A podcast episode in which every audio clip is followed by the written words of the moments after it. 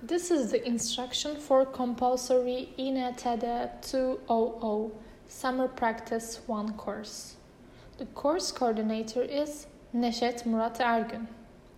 This course consists of two parts office and worksite practices. Duration of the summer practice 1 is 30 business days, including Saturdays.